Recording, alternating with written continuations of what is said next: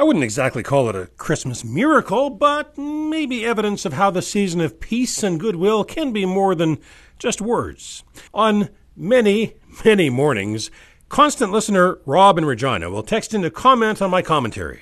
Usually, Rob wants to tell me how wrong I am, and occasionally toss a rock or two.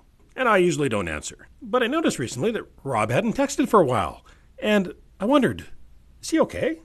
Then, a day or two later, a text came in from Rob, and he was wondering where I was. Did I retire? You see, my commentary moved to the top of the hour, and he wasn't hearing it.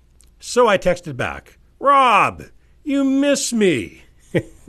and he conceded that even though he disagrees with pretty much everything I say, he still actually looks forward to my daily bit. And then he wished me a Merry Christmas. So, this one's for you, Rob, you big softy. Thanks for listening. And Merry Christmas. I'm Murray Wood.